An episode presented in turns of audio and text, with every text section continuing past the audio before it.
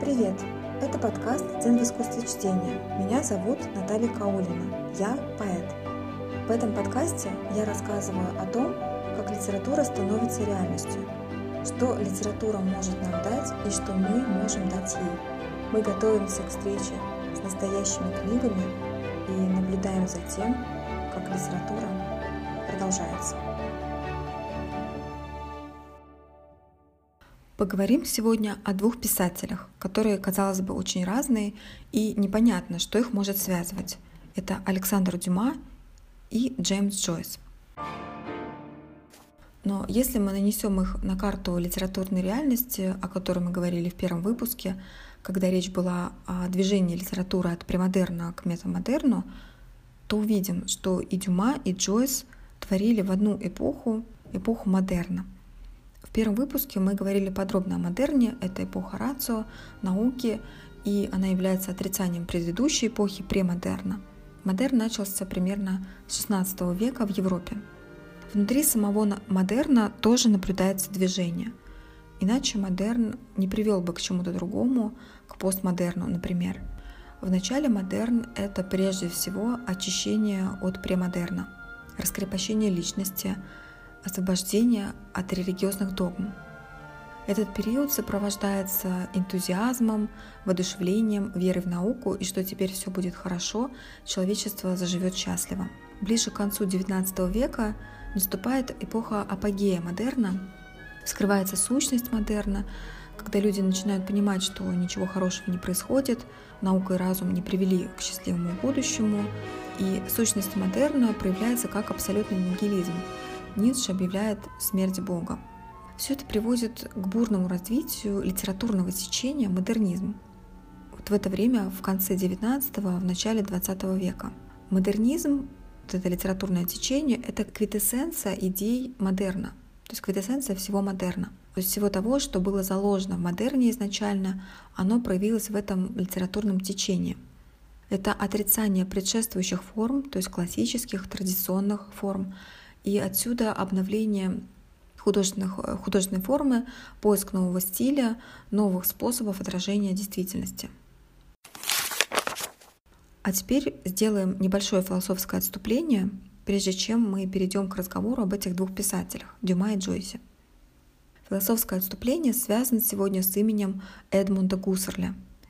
Эдмунд Гуссерль — это крупный философ XIX века, и он писал об этой проблеме, о кризисе модерна. Почему все закончилось таким разочарованием, если все так хорошо начиналось?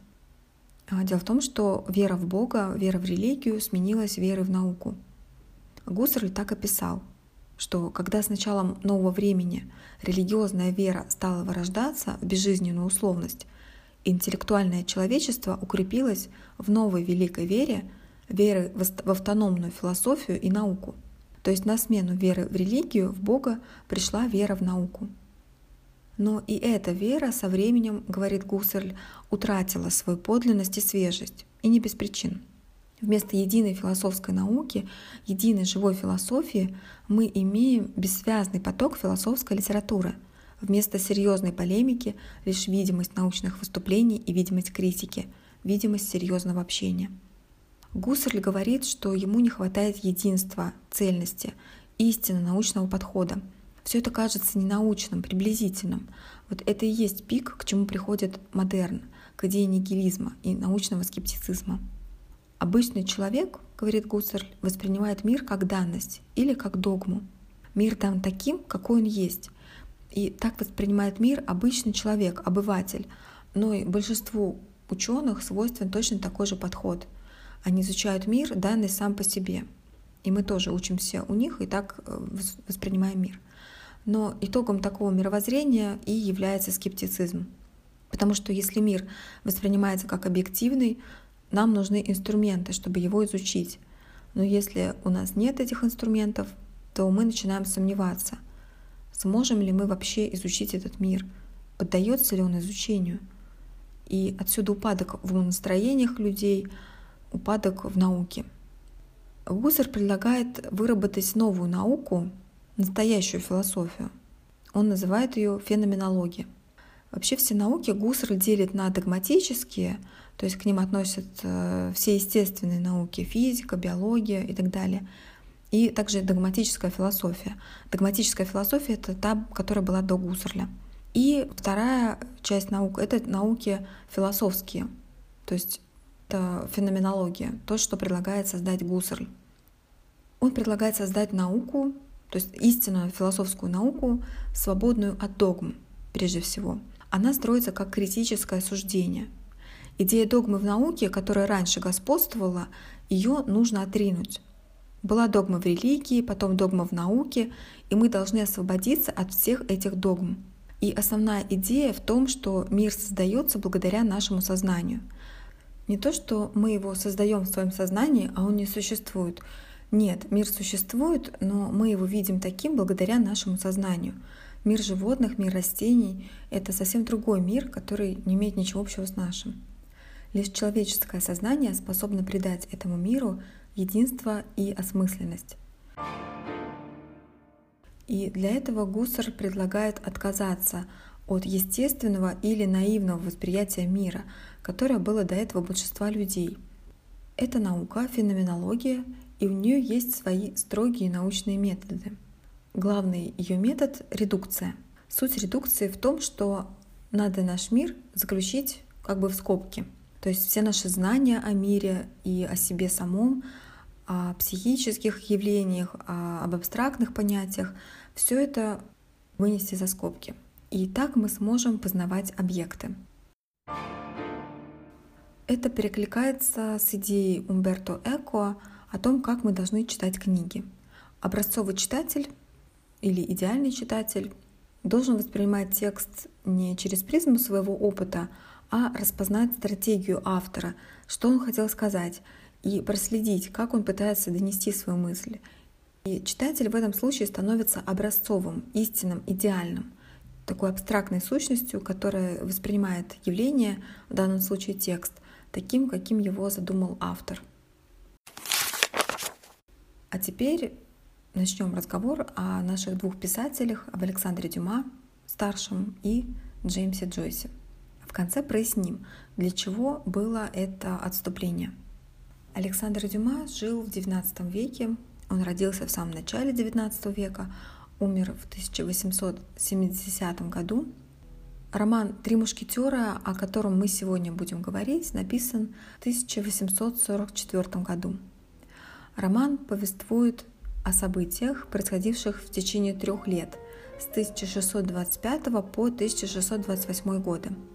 Главными героями являются мушкетеры Д'Артаньян, Атос, Портос, Арамис. И рассказчиком, как мы узнаем из предисловия, э, является Атос. Найдены записи, принадлежащие графу де Лаферу, то есть Атосу. Поскольку это историко-приключенческий роман, здесь довольно разветвленная система персонажей, и она включает и исторических, и вымышленных персонажей. К историческим, реально существовавшим персонажам относятся кардинал Ришелье, король Людовик XIII, справедливый, королева Анна Австрийская, герцог Бекингем, капитан-лейтенант мушкетеров де Тревиль, Лапорт, герцогиня де Шеврёс, Джон Фельтон и король Англии Карл I. К вымышленным персонажам относятся Миледи, она же Анна де Бейль, она же Леди Кларик, она же баронесса Шеффилд или Шарлотта Баксон, она же графиня де Лафер и Леди Винтер – Второй персонаж – граф Рашфор, затем Констанция Бонасье – это возлюбленная Д'Артаньяна, Планше, Гримо, Базен и Мушкетон – это слуги наших мушкетеров, Кэти, господин Бонасье – это муж Констанции Бонасье, и лорд Винтер. Эти персонажи вступают в тесное взаимодействие и образуют все это образует увлекательный, захватывающий сюжет, и мы можем проследить четкую фабулу, сюжет, все сюжетные линии, и приключенческая, и историческая, и любовная, имеют свое развитие и свое завершение. Рассказчик — Атос. И он самый старший и загадочный из мушкетеров. Да, господа, жизнь пуста, если в ней нет подвигов и приключений. Вы правы, мой друг. Но жизнь бессмысленна, даже если в ней есть приключения.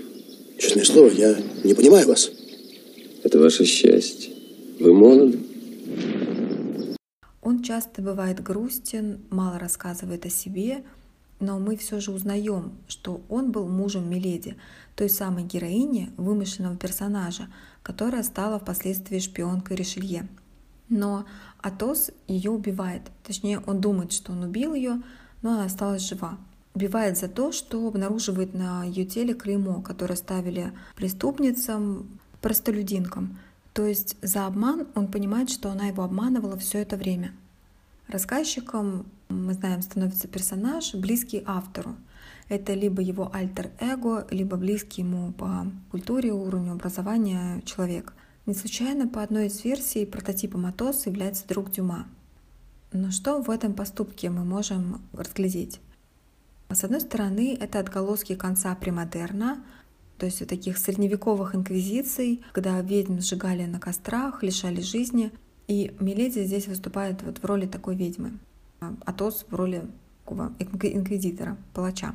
Анна де Бель, леди Кларик, Шарлотта Баксон, баронесса Шеффилд, графиня де Фер, леди Винтер. Видите, вас так много, а меня так мало. Вы можете не сомневаться, что я убью вас. С другой стороны, роман писался автором, жившим в XIX веке, когда средневековые обычаи были уже позади, и в этом можно усмотреть еще один подтекст, скорее более, наверное, верный. Это отрицание вечных ценностей и разочарование в человеке, то есть такой нигилизм, зачатки нигилизма, учитывая то, что со стороны автора нет осуждения поступка этого, то есть в авторской позиции мы не видим осуждения и нет сочувствия вот этой вот ведьме, да, так скажем, потому что если в Средневековье в роли ведьмы выступали чаще всего э, невинные девушки, женщины, которые кому, кому-то не понравились или наоборот понравились. А Миледи, она истинно отрицательный персонаж, а она из главных злодеек в романе. И мы можем предположить, что здесь скорее второе. Все-таки это дань модерну, отрицание вечных ценностей и зарождение нигилизма. Все это хорошо легло на историческую канву, потому что да, в XVII веке нравы были более грубые, а идеи гуманизма еще не так распространились, не так глубоко проникли. Тот же Раскольников, например, живший уже в XIX веке, также он убивает человека, но вокруг его внутренних терзаний выстроен весь роман. Да, это становится уже главной темой. Джойс родился через 12 лет после смерти Дюма 1882 году. Его ключевой роман писался в течение 7 лет и вышел в 1921, через 80 лет после романа «Три мушкетера». Но разница огромная. Как известно, в романе описывается один день, который любят отмечать поклонники Джойса по всему миру, 16 июня 1904 года, Блумсдей или День Блума, в честь главного персонажа Леопольда Блума – его прообразом является Одиссей или Улис по латыни, и все персонажи оказываются тоже связаны с Одиссеей Гомера. Стивен Дедал Телемах, Амоли Блум, Пенелопа. Стюарт Гилберт, друг Джойса, писал, персонажи Улиса не вымышлены. Эти люди такие, какими они должны быть. Они действуют, как мы видим, согласно некому лекс этерна, незыблемому условию самого их существования. Через этих персонажей Джойс добивается гармоничного и цельного истолкования жизни. То есть, с одной стороны, мы не видим здесь разделения четкого на исторических реальных персонажей и на вымышленных. Конечно, в строгом смысле слова это вымышленные персонажи, которые действуют в романе Джойса, но с другой стороны они не вымышленные, потому что представляют людей такими, какими, какие они должны быть. То есть такие конструкты или идеальные сущности, которые действуют по неким незыблемым законам. И Джойс передает идею гармоничного и цельного мира. То есть Джойс пытается по-своему осмыслить этот мир, придать этому миру завершенность, цельность, смысл, силой своего сознания. Как у Гусарля, да, мы вспоминаем, что человек видит мир таким благодаря своему сознанию. Но поначалу читателю, который берет в руки роман, так не кажется.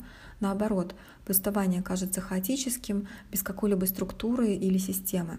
Но на самом деле структура есть. И сам Джой составил две схемы и разрешил опубликовать одну из них, причем после многочисленных обвинений критики в аморальности, в том, что не исповедует высокие идеалы, а прославляет низменные стороны жизни – И вот чтобы отринуть многочисленные обвинения, он разрешил опубликовать вторую схему. Гилберт ее опубликовал. В ней каждая глава, Джойс называет их эпизодами, 18 эпизодов всего, они соответствуют эпизодам из Одиссеи Гомера. Помимо этого, каждому эпизоду соответствует сцена, место, где происходит действие. Башня, школа, пляж,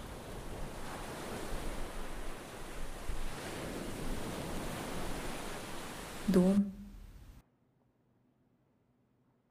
ванна, кладбище, газета, ланч, библиотека,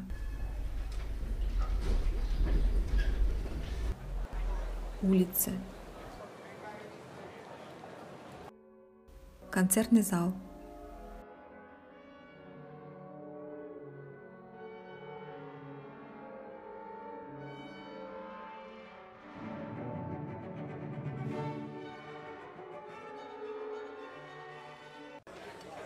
таверна.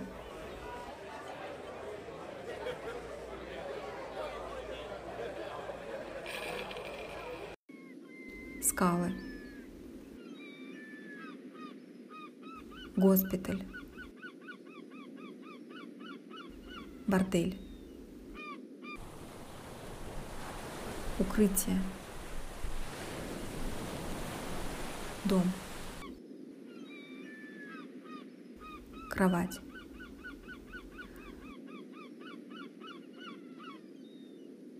Все это происходит в Дублине.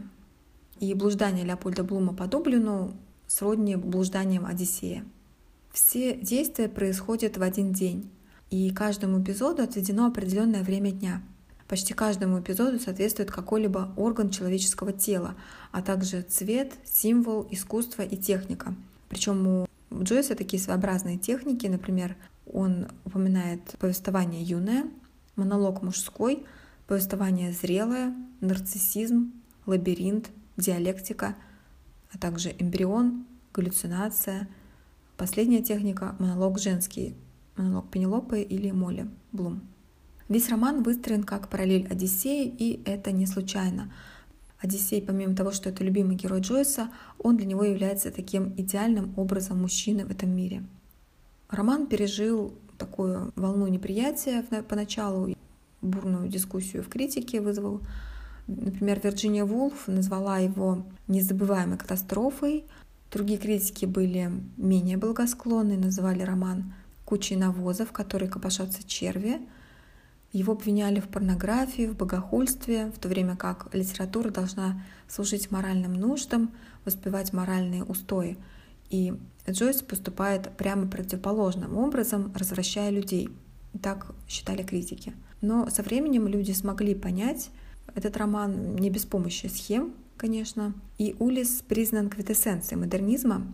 Мы говорили о том, что литературное течение модернизма явилось квитэссенцией модерна, и можно вот сказать, что Улис стал такой квитэссенцией самого модернизма, вершиной модернизма. После Улиса в этом направлении уже практически ничего создано не было. Улис поставил такую точку. И дальше уже начал вовсю развиваться постмодернизм. Метод, который использует Джойс, это поток сознания. Это метод, который отражает, собственно, сложность этой жизни.